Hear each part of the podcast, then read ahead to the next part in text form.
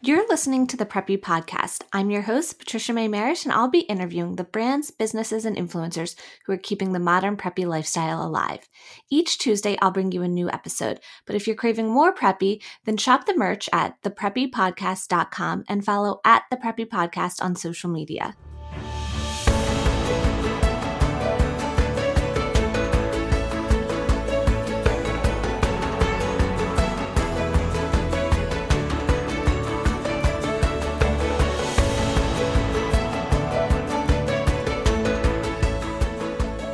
Guys, it's the 100th episode of the Preppy Podcast. I can't believe we're here. The statistics of podcasting aren't great. Many start them and then they end them only a few episodes in. So the fact that I'm now at my 100th episode is just crazy to me. Um, there's just so much time spent scheduling guests, recording, promoting, editing, all of those things. Um, so the fact that I'm here is just like beyond. But I started this podcast in spring of 2020 because I saw so many of my clients and friends who are small business owners really struggling at that time. I thought this was going to be a way that I could help them. I could share their stories and celebrate them. And it just evolved into so much more than I could ever imagine.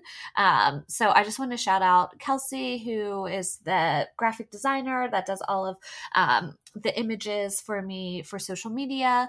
Um, and then Kyle, who edits all these podcasts for me. I couldn't have made it here without them. And then, of course, you guys for listening. If you guys feel moved if you could like and review the podcast, um, engage on social media, and of course, shop any of the merch on the preppypodcast.com. Um, I've had some amazing guests, and I'm so excited for today's guest for the 100th episode. Um, it's with Carly Riordan, formerly known as the College Prepster. I'm sure everyone knows who she is.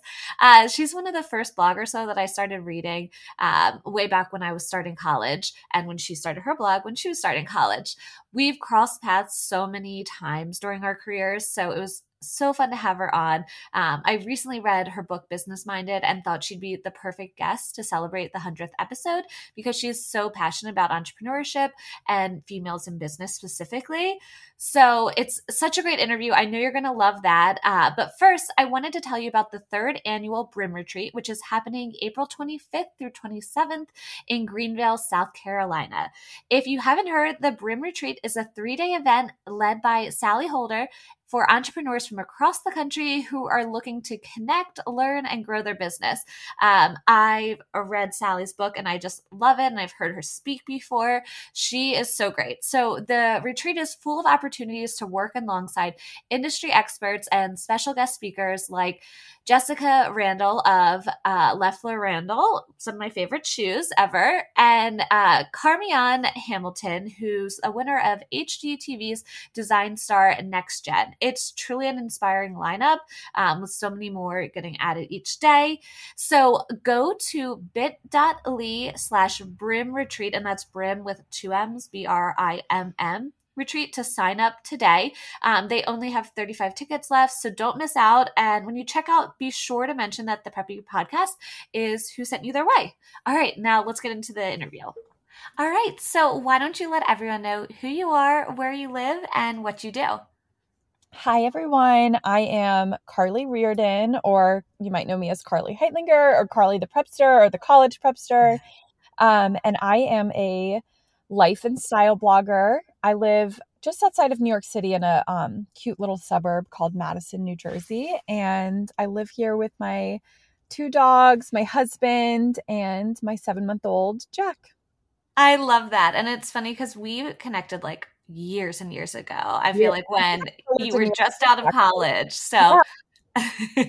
it's fun to talk to you and it's been fun watching like all of your life and career changes and everything so i'm excited to dive into this interview and learn more about that um, but i want to start you know at the beginning. So tell me a little bit about growing up. Like, were you always entrepreneurial? Were you into style? Or maybe like, I feel like a lot of people that I interview, like they were creating some sort of jewelry or, um, you know, painting pots and selling them to neighbors. Like, were you creative and entrepreneurial as a kid? Tell me about your childhood. I think I was always entrepreneurial for sure. Um, you know, one of my earliest entrepreneurial endeavors was my friend and I on the playground would sell acorns to students, others, our classmates, basically. And, you know, we lived on, or, you know, our playground was on, a, had a huge oak tree. So there were plenty of acorns. we created kind of like a cabbage patch doll system with birth certificates, and you had to adopt the acorns from us. And I'm pretty sure we got in trouble and had to return all the money when the teachers figured out what we were doing. Um, yeah, that was kind of like the first thing. And then my sister and I always had little neighborhood businesses that we were trying to get off the ground. I mean, they were ridiculous, but always tinkering with things. And then um like my first real job was babysitting okay. and it felt like not a job at the time. I loved kids. It was super easy. I could work whenever. I was a nerd and had no social plans, so it was great for me that I had plans every Saturday and Friday night just by babysitting. Um, and I don't think I realized it at the time, but I was essentially running a business, um, a one woman show, but it was definitely my first foray into it. And I think I've just always had that spirit and that little bug without realizing that's what I was doing at the time. Uh, definitely. I love that acorn story. I think that's hilarious. looking back, I'm like, yeah, of course. I was so mad we got in trouble and had to return all the money. But looking back, I'm like, yeah, we were kind of swindling our poor classmates into thinking that they needed to buy our acorns. that's hilarious. And even um, babysitting, I feel like that's the first time someone's brought that up on the podcast. But yeah, that's a great first entrepreneurial endeavor of someone. I mean, it's time management, it's, you know, talking with adults and convincing them that you can watch their child. So I feel like oh, there's a lot of lessons in there. Even just, I mean, I was making a lot of money too. So it was, it was a financially lucrative business for me and I realized it and I I would also like recruit friends if, you know, I couldn't go and so it was it was nice and looking back it was definitely one of my longer jobs I've ever held because I did it for so many years. That's so fun. So and I remember even reading in your book that your mom had a little bit of a cake pop business, is that right? So like did you do you think you got some of your creative and entrepreneurial spirit from your parents? Yeah, my dad started a business when I think we were in middle school.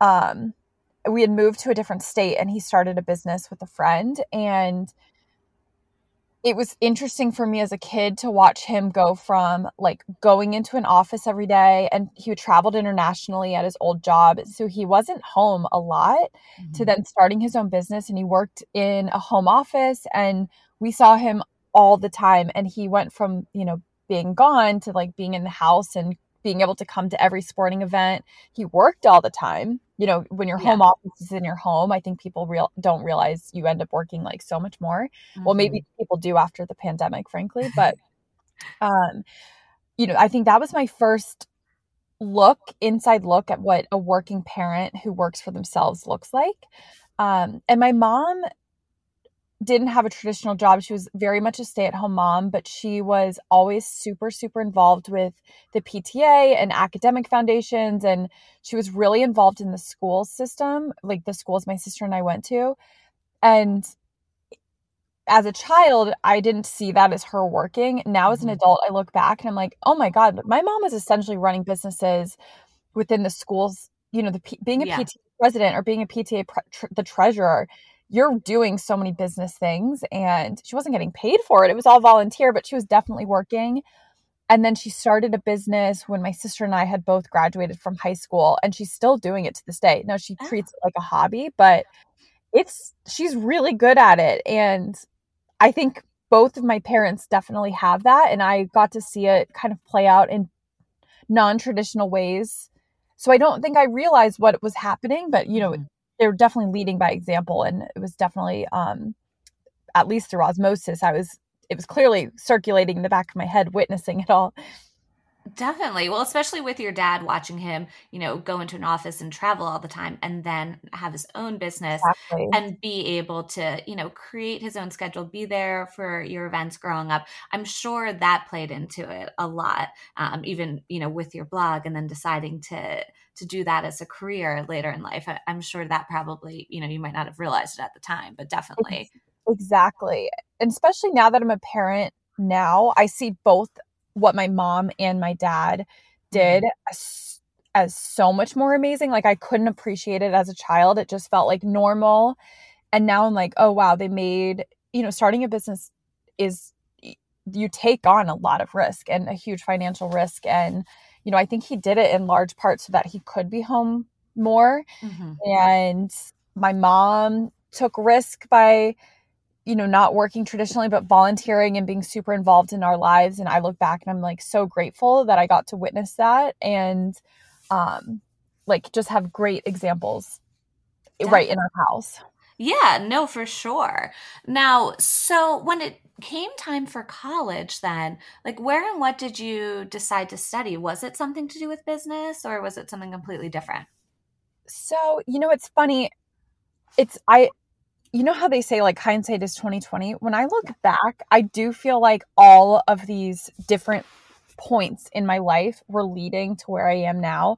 But at the time they felt so random and even like i think i was following my intuition without recognizing that i was following an intuition. Mm-hmm. um and it, i'm sure i didn't i remember kind of being like what am i doing? Like this feels so weird. But i had originally kind of my whole life i wanted I've you know wanted to do a bunch of different jobs, but one of the jobs that I always wanted to do was go to law school, become a lawyer, become a judge, and like somehow get into politics. Oh. And I loved that. And I loved the idea of it. And I remember I took like a great political class my in high school that with the, a teacher that I loved and I just it really sparked a lot in me and I was really um inspired to go into politics and I think that's why I was drawn to Georgetown was because it was in DC and I thought, oh, like I could get internships on the Hill without ever having to take a, a semester off. And it just had so much draw. There was like the School of Foreign Service, and, you know, it's just such a politically minded university. Yeah. And I graduated high school in 2008. So I got a job actually interning with a political party in the state of Florida. And it was such a cool experience because we were really campaigning. Um, and looking back, they entrusted me and this other college age girl with a lot of stuff. I mean, we were doing phone banks and we were calling and we were going to conferences and trying to get people to register to vote. Like, you name it, we were doing it. And I ended up hating it. And it was one of those experiences that was so hands on that if I loved it, it could have opened up a million doors. And I went into that with like eyes wide open, being like, this is my dream career. Like, what a great internship, you know, to start off college. And it was very clearly super evident not for me.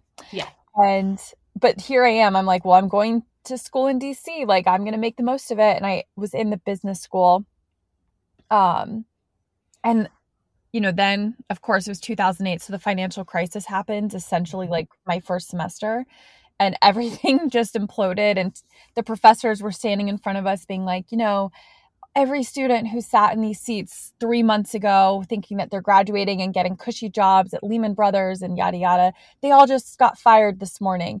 And it was scary. Yeah. Um, and Georgetown ended up really switching the business school really switched from a consulting and finance uh, track you know that heavily focused on getting kids into finance and consulting. Oh. they switched to having a huge focus on entrepreneurship by the end of my by the time i graduated.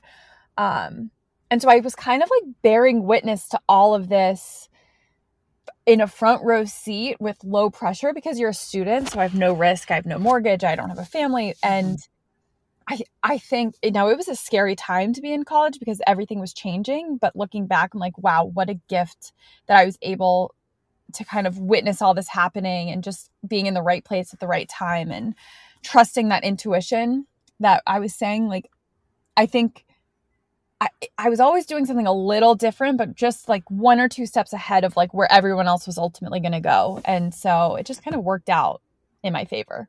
Yeah. Oh my gosh. That is funny that you bring that up because we're actually the same age. I graduated high school in 08 too.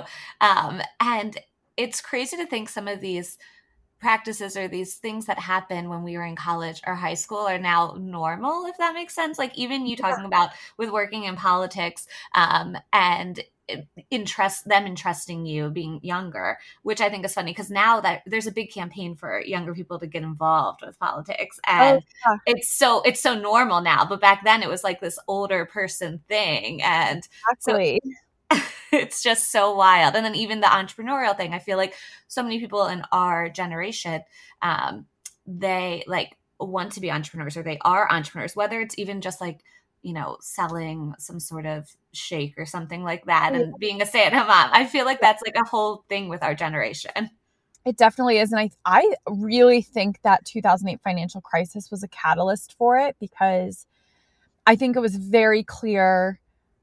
And this is something I struggled with with my parents because I think they, even though they were entrepreneurs, which is funny because they both ended up taking like very non traditional career paths ultimately, but mm-hmm there was this mindset like, no, you get a job and you work there for at least a year, but hopefully you actually get on the corporate ladder and you start here and in 2 years you move up here and after 6 months you ask for a raise and then in 10 years you know you you're at this level and then 20 years you're at this level and 30 years you retire. Yeah. That financial crisis like it blew everything up and it was like, well no no job is a guarantee and mm-hmm.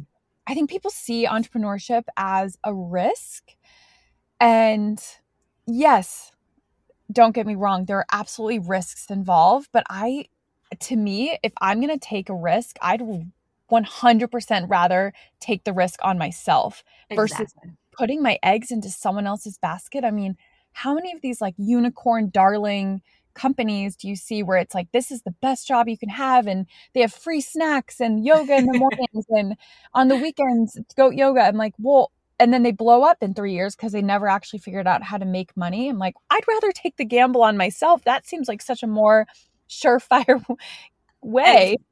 Exactly. And if you're spending so much time of your life doing something and working, I'd rather be something for myself and something that I'm passionate about and I'm building for myself. So I'm with yeah. you on that.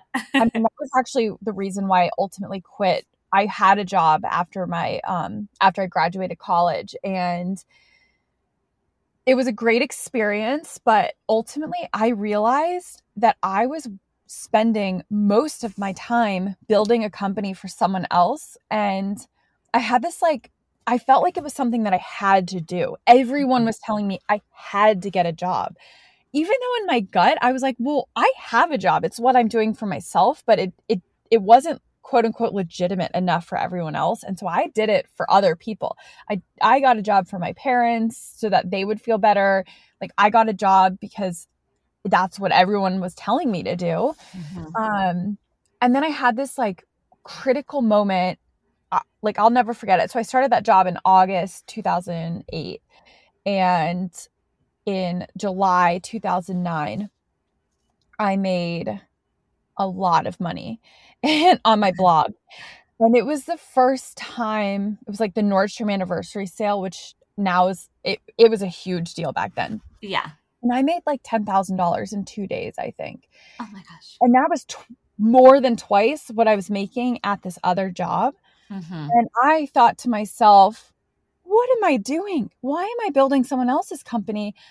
And that's when like the seed kind of got planted. Um, you know, I thought I think this could actually be something. And I think this is only going to get bigger.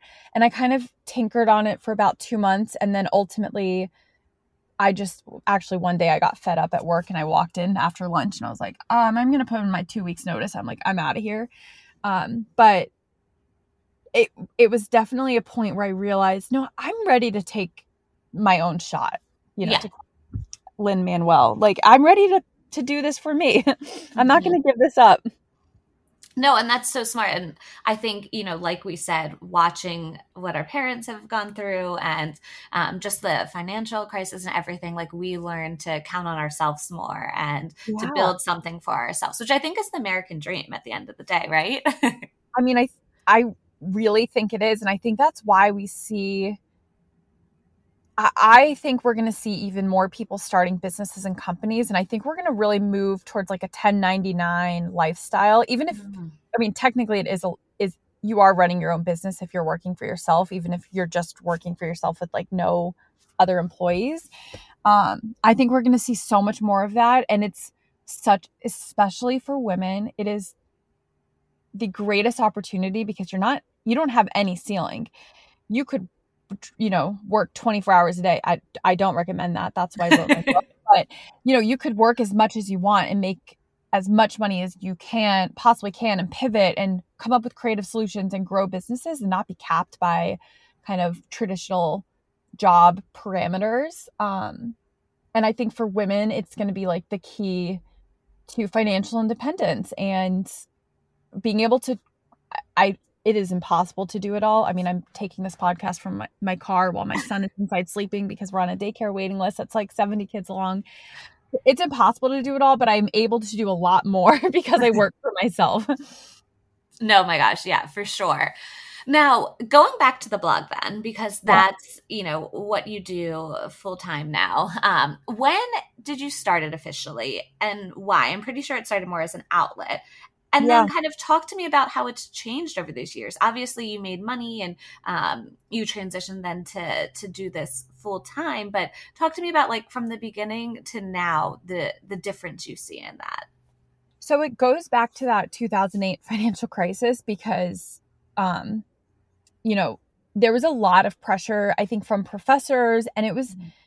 maybe not the healthiest environment it's I've actually blocked out a lot of college, but I've been trying to like work through some things and I'm like looking back, I do think people were stressed, especially in the business school because things were so uh, turned upside down and it was it was wild. Like I had so many classmates where their parents who had been working for 25 years were losing their jobs. Like there was a lot of stress.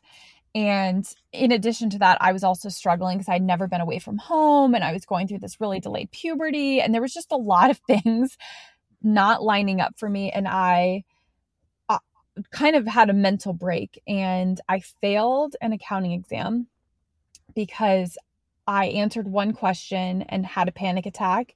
And the professor kicked me out, which she um, was let go six months later. We'll just leave it at that. And um, I don't think she should have been a professor. It wasn't, she didn't get let go because of me. There were other issues, if you can imagine. Yeah. But, you know, I thought I was a perfectionist. And to me, failing an exam, failing anything, I couldn't imagine a world that would keep going if I failed something, which, mm-hmm. A, that's like such a narcissistic way of thinking. Like, but my world view was like, if I fail, the world is over and my life is over. And it really rocked me. I had like a huge mental breakdown and um somehow by the grace of God, I had some like good people in my corner, you know, like one random assistant dean that I just so happened to meet with really convinced me to just give it to the end of the semester and I I don't even remember his name. I can picture him, but like he I think saved my college career because he really advocated for me to drop a class He's like, the world's not going to end. You're fine. This is your first semester. Like, you're going to survive. Just stick it out to the end of the semester and then figure it out. Like, you don't want to just stop midway through. And I said, mm-hmm. okay, I trusted him. And it was great advice because I got to the end of the semester. I didn't end up failing the class. I came close. I got a D, but didn't fail. and I was just miserable. I hated school. And I think I was just disappointed in myself for failing. But mm-hmm.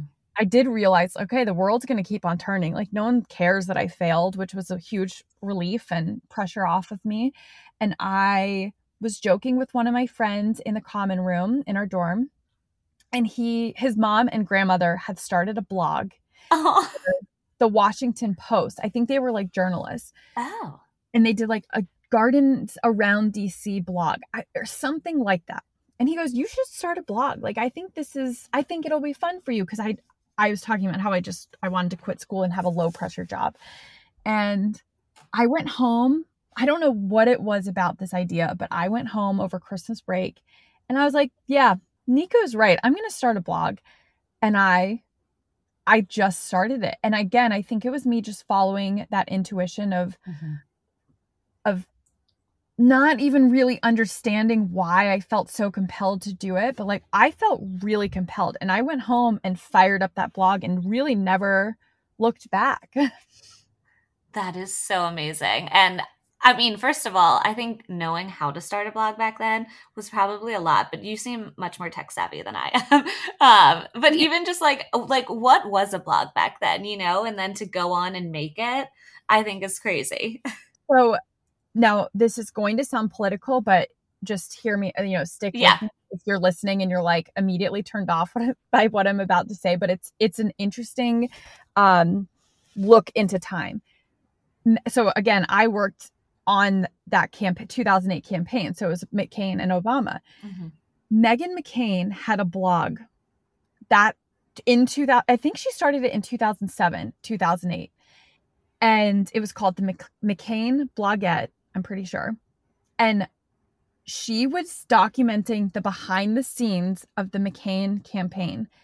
And I'm talking like she was doing what people do nowadays, but she was doing it over a decade ago. And she was like, wow. here's the playlist that we're listening to on the bus as we're going to oh rallies gosh. and here's like a, a bio of this one woman who works for the campaign i would read it every morning because i was so into the campaign. Like i was reading everything right? Yeah. and you can go back and read newspaper articles about her blog and people saying like what is this? Like why do people care about this? It is hilarious. Eh, because now i'm like eh, you don't need to describe what a blog is to Yeah. everyone gets you don't need to say why do people care about what spotify playlist people are listening well i mean spotify wasn't even there but you know she was so ahead of her time and to read the articles about what she was doing back then it's hilarious That's so, Uh, especially the playlist part. I feel like people do that all the time now. Like brands even share those Yeah, sorts of oh, things. yeah. I American Girl just came out with a playlist for like, here's what Samantha Parkington would listen to. What you know, it's like this is so what people do, and it was so foreign, and I think people looked at it as like some dumb thing. Um, but that was in the back of my mind. I think when I started my blog Okay. because I was ex- I was reading blogs. Um, in like very niche communities. Like I was reading political blogs and I was there were like a couple of mom bloggers that had kind of just started in 2006, so I was like reading live journals and you know, looking back, I think the seeds were definitely being planted, but it wasn't very ubiquitous. It wasn't what it is now. I actually think it was a lot easier to start a blog even though it sounds like you need to be tech savvy like bl- Google's Blogspot was so easy and you didn't have any skills beyond just being able to type on your computer. So, um, yeah, it was like such a wild time just to be in that space and to watch it grow. Oh my gosh, no, I'm sure. And you know what's interesting that you said is, you know, that you struggled during this time in college. I feel like everyone talks about college as being the best time of their life and like Right? puts this like shiny like filter on it. And I remember even me, like I I'm an only child and I remember moving into the dorm and then having to live with two other people in like this tiny room and like that was a lot for me. And even just I've been to the same high school that my parents and grandfather went to. So like I had roots there and then going to a whole new thing was so like foreign and bizarre to me. And I really struggled. Like I wanted to transfer to a different school and it took a while and then I found my groove and I feel like just like you I found someone um kind of like to take me under their wings like Yeah. a professor that just took an interest in me and said you know you're really good at this thing why don't you try you know writing for the school newspaper then and like getting me involved and i think that's what's important for anyone listening that might be you know in college is you know there everyone goes through stuff and it's important to sort of find your tribe and know you're not alone in that Yeah, I actually I think it's a really good thing to remember. I mean, everyone talks about how Instagram and Facebook are highlight reels. Now Mhm. for me, I'd gone to a school out of state and I one kid from my high school came to school or went to Georgetown and but we weren't friends, we weren't in the same circle. I mean, we would see each other occasionally at parties, but um I would go home after being out and I would get on Facebook the next morning and I would go through all of my friends from high school's Facebook albums. You know, you could upload like 60 photos at a time. So there'd Yeah. be like some, and we all had those like little digital cameras. So people would upload like four albums from the night before. And I obsessively would scroll through everyone's photos. My friends who were rushing at Auburn, my Mhm. friends who were on a sports team at the University of Florida. Like I was obsessed with like living through other people's college experiences via their Facebook albums. Mhm. And in my head, when I was, you know, 19, 18, 19 years old, I was like, everyone's having this different experience than what I'm having. I'm miserable. I'm really sad. I'm like depressed. I'm having this these mental health crisis and everyone else is having a great time. Like there's something wrong with me. Well, looking back, I'm like, I was posting those same photos, and I'm sure there are people that were going through my photo albums and being like, oh my God, Carly went to a state a school out of state. She's Mhm. meeting all these new people. Like, I'm only hanging out with friends from high school. I wish I did. I'm really miserable rushing. Like, I wish I wasn't rushing. Everyone is going through that experience of looking at other people's highlight reel and wishing it was them Yep. Even to this day, I find myself, I mean, I'm this is why I think social media for for especially middle school and high school is just so scary. I'm like a 32 year old. I've I have decades of therapy under my belt and I, ha- I have much more self-awareness now than I did as a teenager, but I even to this day will look at people on Instagram and say, "Oh my god, like have like a pang of not even jealousy. It's more like I look down on my own life because Yeah. I see other people living better lives and or what I, you know, presume to be better lives. And I have to remind myself, I'm like, people probably look at my Instagram on days where I'm having a bad day, but to them, they're like, oh, she is married to this great guy and she has Mhm. her perfect baby and she lives in this perfect little suburb. That is probably what it looks like to other people, but to me, like I have just as many bad days and you know, my son is a normal baby with ups and downs and good days and bad days and like we're teething right now so it's it's been tough but you know to me I look at other people being like well their life must be perfect I'm like god I'm 32 and I know that everyone Yeah. has it in their own life and I still find myself getting sucked into that trap um and I think it's so so so so important to just keep reminding yourself that and I'm a big advocate for muting people on Instagram, Mhm. unfollowing people. Like, don't torture yourself by seeking out things that you know are going to make you feel bad about your own life. Like, know yourself and know what kind of triggers you in that way and avoid it because you are the master of your Instagram feed and you can curate like what you see and what you don't want to see. And it's okay to mute people. Exactly. I- I I love doing that because you don't want to unfollow them. I feel like because then they can notice, and then I don't know. I feel like sometimes then that A starts drama. Yeah. But if you mute them, like I, there was someone I was looking at Instagram, and I would find myself like searching for them too, and I would always have like an icky feeling about it. And so I was like, I just need to like mute them and like just not see this anymore because I'd have this like icky feeling of like I wasn't doing enough. Yeah, and you know, it has nothing to do with the other person. I have to Yeah. remind myself that too, because I know, I'm sure people that I know have muted me and blocked me or unfollowed me. And I'm like, it's, I do the same thing. And I know it's actually not about that person. Mm-hmm. It's about me and like my own insecurities. And so I have to remind myself, like, oh, it's, I like, don't take offense because someone else might be struggling to get pregnant. It might be really hard to watch me with a baby. And mm-hmm. on the reverse of it, like, sometimes it's hard for me to see people who are with their family constantly because I don't get to see my parents. And so, like, everyone has their own thing and like to not take it so personally, but also just remember we're all living humans with insecurities and strengths and cons and challenges. And, you know, it's okay. And no one's really out. Well, maybe there are some people, but very, I would say it's a small percentage, but most people are, aren't out there to hurt you or to make you feel bad or to offend you. And it's just a good kind of memory to keep in mind.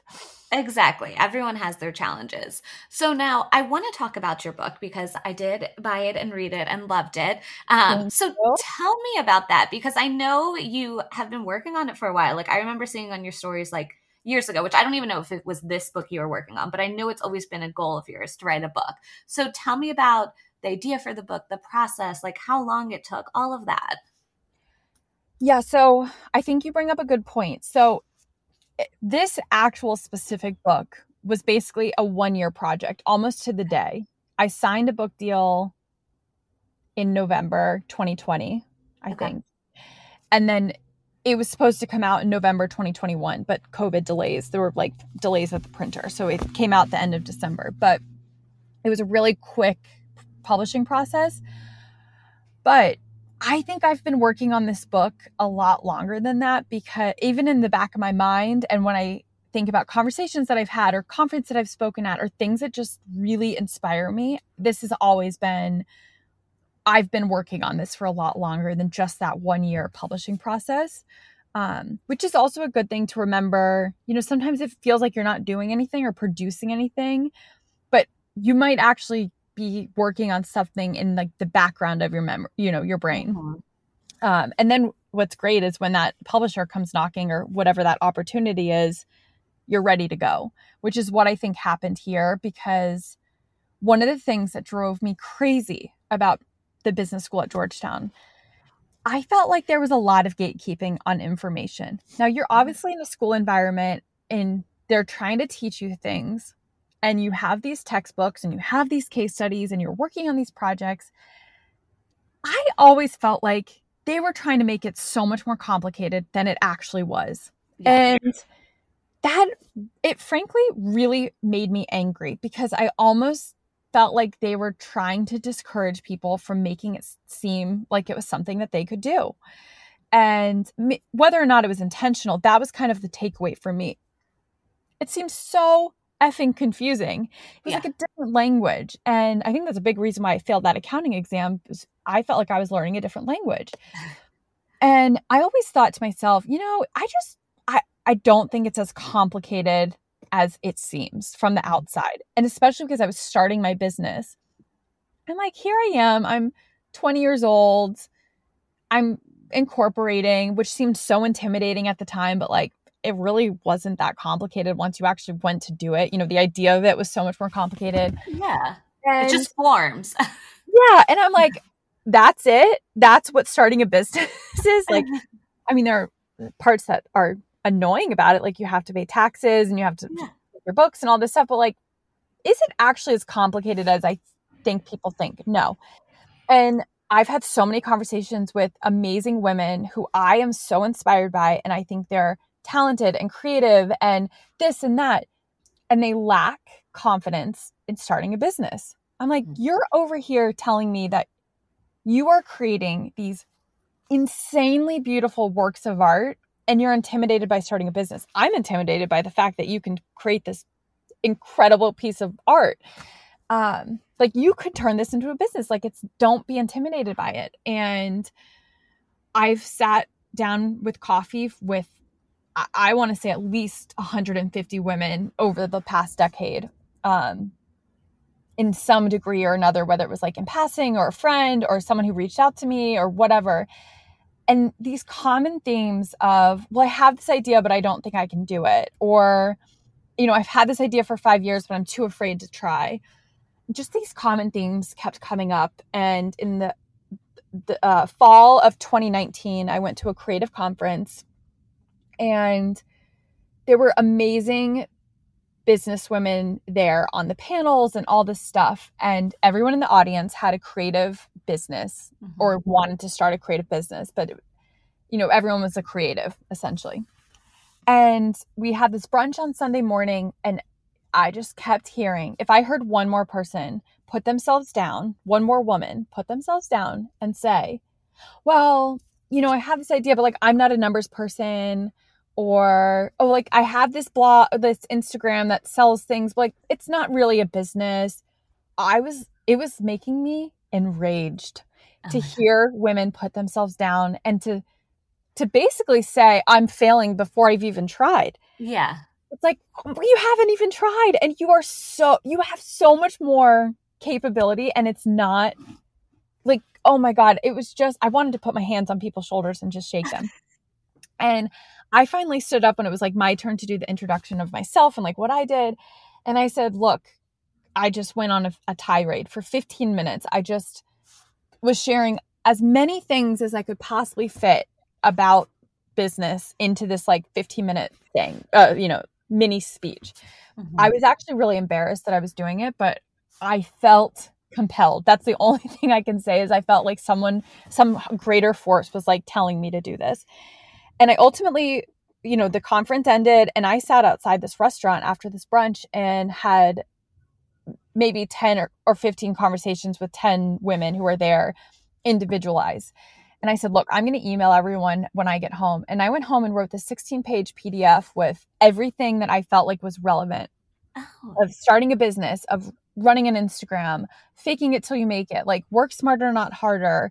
And, but also to have this mindfulness element because that was a huge lesson I had learned as an entrepreneur myself was I felt like when I was younger that I had to burn the candle at both ends of the stick because, mm-hmm. you know, hashtag hustle culture and hashtag girl boss, like that was such the era that I was starting my business in, which was so yeah. unhealthy. And I realized like I'd burnt myself out and I had really hit rock bottom at one point with a health crisis and had to put myself first and realized, wait a minute, if I put myself first, I actually make more money. Like this is insane. So I wanted to incorporate that into this PDF because it, it's just as important to have a healthy mindset as it is to have a healthy accounting, you know, book. Um, and so I wrote this whole thing. I sent it out. And then about six months later, I got an email from an editor saying, Hey, we're looking for people to write books. Like, do you have any ideas that you want to pitch us? And I pitched a few ideas, and this PDF was one of the ideas and they loved it and came back to me a few months later and offered me a book deal. Um, and I was so grateful and honored that this is like the book I got to write because it's something I'm just so passionate about. I'm so passionate about business in general. I think businesses are amazing and starting businesses and creating jobs is so important. And I think this mindfulness element is important whether or not you start a business. And um, I am really proud of it. Like it's something I'm really passionate about and I could talk about forever. And so I, to be able to write this book was like a huge life accomplishment for me. And I'm happy I got to do it. I love that. And after reading your book and even I know I can't remember when it was. It was probably definitely before 2020, but in um, Avalon or in Stone Harbor, oh, yeah. you did an event and it was touching on mindfulness too. And then to see the book, it kind of came full circle for me with you. Um, and I think that's something, you know, me as an entrepreneur too, I always forget you know to to get the right amount of sleep to eat the right things to to fuel your your body um even just like meditate and yoga and just like take 2 seconds for yourself. I think that's so important and not enough people talk about that so i love yes. that you're passionate about that and you included that in your book and even it's i mean to make that pdf for everyone at the conference was so kind of you i'm sure. I'm sure everyone appreciated that so i just love that about you that you know you're you're helping other women and you're giving back in sorts in that sense. Um so i want to talk to you a little bit about being a mom like how has that changed you because i like i said we met originally years ago, right after we both graduated college. And I feel like I can see the change in you, like over all these times and these different seasons in life. And um, uh, so, talk to me about how you think motherhood has changed you and just being a mom. Yeah. So, first, I'm just going to say, like, it is one of, it's a bittersweet double edged sword thing that I have documented over a decade of my life on the internet because I started my blog when I was an actual teenager mm-hmm. and now I'm 32. And so it's amazing that people I think have been able to see that growth, but it's also terrifying because I'm like, well, yeah, I was a different person when I was 19. Like, weren't we all different in college? Like, I look at some of my friends and I'm like, you're telling me you're a teacher? Like, you're the one that parents are entrusting their kids with? And it's like, well, of course, like, they're not the same, you know, 16 year old in, in high school. Um, and so it's like, it's cool for me to go back and I'm like, you know, reading stuff. And I, I always have talked about personal things. So it's like cringy in a way, but also like so beautiful. Also, it's like, mm-hmm. unfortunately, like a, a diary online. But um, yeah, I, being a mom has I mean, it is the most transformative thing I've ever gone through in my life. Like I feel like obviously I birthed my son and like he I brought life into the world, but in a lot of ways I feel like that process was this rebirth of myself. Um, and it has been uh, like there aren't even words to describe it. It has been like amazing. It's the hardest thing I've ever done. I've had to like really figure out priorities and I've always identified myself, I think, by like what I do in terms of a job and how much income I'm making and like what campaigns I'm working on and what projects I have under my belt and and now I'm like finding this new identity as like someone's mother and I find it to be I thought I was like fulfilled before and it definitely fulfilled me but this is like fulfilling in a way that I didn't even know was possible. Um it's been amazing and I do feel like a different person and it's I'm grateful I've been working for so long because I you know unfortunately can't do it all. Like I wish I could clone myself and send my clone off to do like the boring work stuff that I absolutely hate but I'm just figuring out figuring it out kind of a day at a time. Um but it's been amazing. It's like the only I feel like there's like a different calmness or confidence about you which i know we just talked about how you know everyone has insecurities especially with social media. But i don't know. I see I see something different and I, it's great to have watched you grown and changed you know. And i feel like we sort of grew up together even though it's not like we were yeah. friends over those times. But and i feel like a lot of people identify with influencers in that sense because they've grown as they as the their followers have grown too if that makes sense yeah you know one big thing that and this actually is like kind of the whole point of my book about the mindfulness was like putting myself first allowed me to be a better businesswoman at the end of the mm-hmm. day and make smarter decisions and work more efficiently and have a life outside of my job and to not just be defined by what I do and not have my life be defined by what I do mm-hmm. and how much work I produce and how many hours I spend my, behind my computer. And now that I'm sitting here thinking about it, like you just kind of triggered it in my brain, I think the same thing is kind of happening now where I knew I was like, I'm never getting these months back of Jack's mm-hmm. first year. And to me, I see my job, my number one job right now is to be his mom. And yeah, I'm not going to pretend like it's easy. Like, I struggle yeah. every day with this idea of like, I'm definitely dropping balls for example, I missed our first recording of this. Like I know that's happening and I know my brain isn't as like sharp as it was. Like I definitely think that mom fog is real and you know, I'm having to say no to certain things and have to really prioritize like where I'm spending my time because I just don't have as much time outside of being a mom as I did before. But for some reason, I think it's because I'm like taking the pressure off myself. I actually feel like this is going to be the best year I've ever had because I'm being really conscious about what I take on and I'm mm-hmm. saying no to a lot more things so that when when I am working I'm really going to put my energy in like I'm not just taking things on to take things on and I'm fulfilling I'm filling my cup outside of work and so I have this like other identity and you know it's I saw this as a year where I was going to like I I literally said, I think this is just going to be a year where I coast. Um, like I've been really working hard for a few years and I felt like, you know what, I'm in a position where I can take a step back financially, like take a little bit of a financial hit.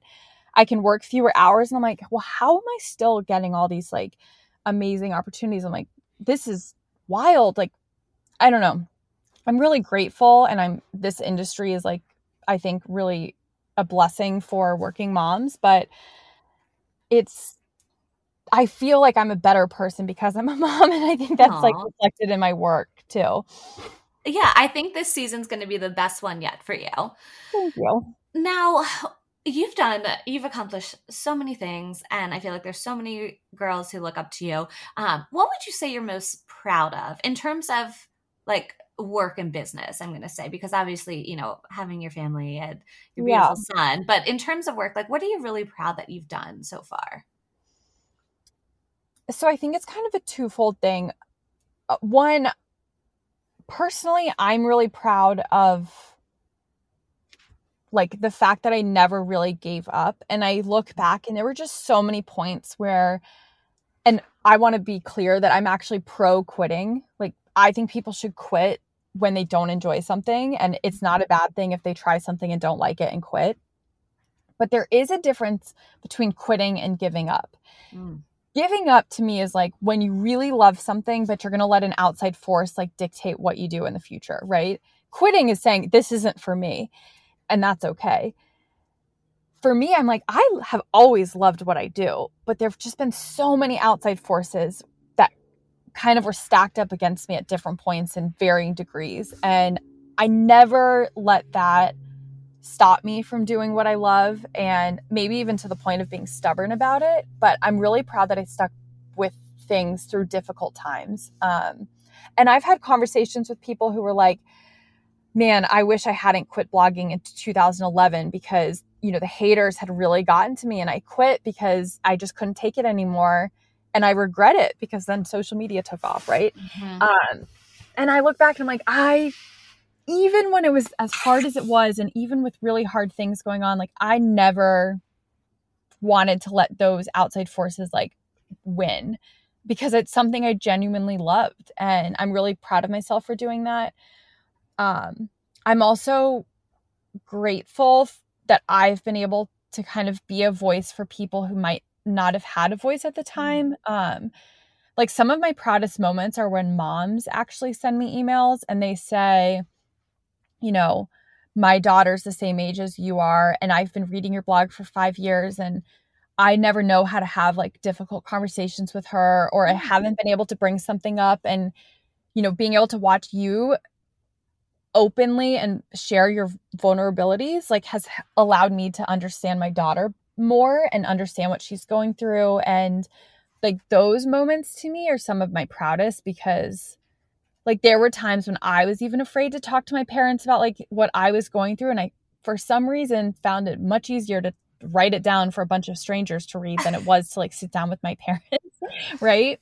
And um like even to this day I still get emails from moms who are like, "Oh my god, my I've been reading your blog for 10 years and now my daughter's starting college and she's really struggling, but I've have read your blog and I know what to look for and I know that it's okay that she's failed a class or I know it's okay that she's struggling to find her friends like because of what you've written in the past. And it sounds like so cliched to say but even just those little moments of being like oh that mom can connect to her daughter better or that daughter doesn't feel as alone because she's read my blog and knows it's okay not to have the best four years of your life in college or whatever mm-hmm. um, like those moments mean so much to me in addition to talking to people and like encouraging them to start their business or just hearing people be like, you know, I actually did want to take a path that was kind of less traveled or non traditional, and watching you do it inspired me in whatever way. So I don't know, just kind of like the big picture moments. Like, do people really care what shoe I bought or like, what to wear to a wedding? It's like, yeah, those things are like fun, but I do feel like I write about other things that are like more meaningful too. Like, it's a balance, right? Definitely. No, I think you're one of the influencers who does try to talk more about life things. And those are all certainly amazing things to be proud of. And I do like the fact that you pointed out the difference between quitting and giving up. I think that's, you said it so well and so smart to think about. Um, now, since this is the Preppy podcast, I always ask everyone, what does Preppy mean to you? Like, how would you describe Preppy in these modern times? oh man, if you go on TikTok, it means something totally different than it, which I just, to me, I love it from like a classic, timeless standpoint. Now, I have had some like hits and misses over the years, as anyone would. But I'm like, I go back and look at my blog, whether it was like what I was writing about or what I was wearing.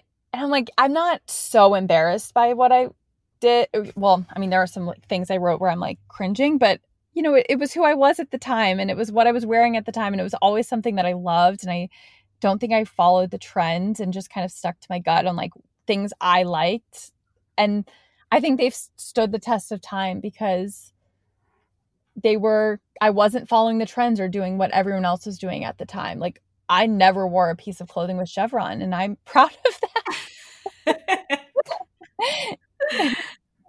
I uh, love that sticking true to yourself. Yeah, and like I'm sure you know I could have grown my Instagram a lot more had I like gone with the trends and you know worn things that people were wearing at the time, but I think I've always just kind of marched to the beat of my own drum and been like, no, this is what I like and I'm just going to wear and do what I like and um, I have always regretted it if I feel like I purchased something because it was trendy and um, or done something on my Instagram because it was like the trend of the time. Mm-hmm.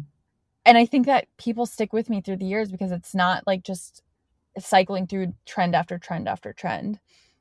Yeah, I feel like crop tops are a huge thing right now, and I'm like, I cannot do a crop top. I yeah. feel just like out of place with that. Yeah. um. So my final question is, what's next for you? Are there any sneak peeks, something you're working on that you're excited about? Gosh, I'm. I think like work. One thing that's been interesting in this industry, and I I'm sure you've seen it with mm-hmm. like what you do and the brands you work with, but I am loving all of the collaborations between different brands. Yeah. Um and it's not just like a brand working with an influencer, but like okay, um American Girl and Stoney Clover, it's like those don't seem like they'd be in the same world, but like somehow they work perfectly together. Mm-hmm. Um and so I'm excited for a couple of like upcoming partnerships for me that allows me to like dip my toes into product without having to know anything about creating product or dealing with inventory. So it's like fun for I think the the brand and me to be able to like tap into different uh industries. Mm-hmm. I'm excited for some of those.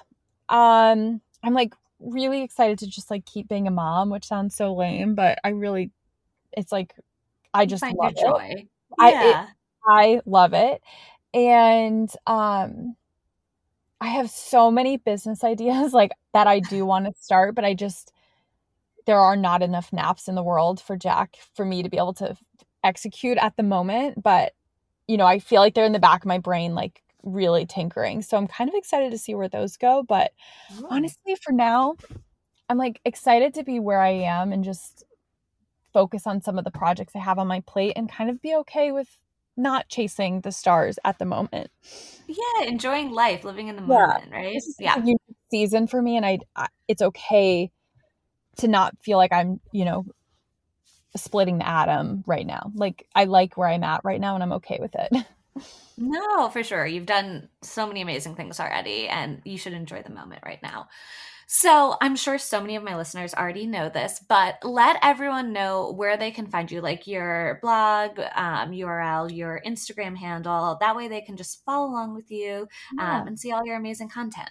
So my blog, which is in my estimation, like my center of my social media universe, is carlyriordan.com. My Instagram is at Carly. I'm on TikTok, having a lot of fun with it, and I'm Carly A Riordan there. Um, I think those are the big ones right now. awesome. Well, thank you so much, Carly. I'm so glad that you were able to come on and talk. You had so much valuable information that I just really enjoyed this. Thank you so much for having me. And um, I just want to wish everyone good luck in starting their businesses and just know you can do it and you've got this. Thank you so much for listening to the Preppy Podcast. I hope this put a little prep in your step for the day. Please subscribe, rate, and review on wherever you listen to your podcast. And follow along with at the Preppy Podcast on social media.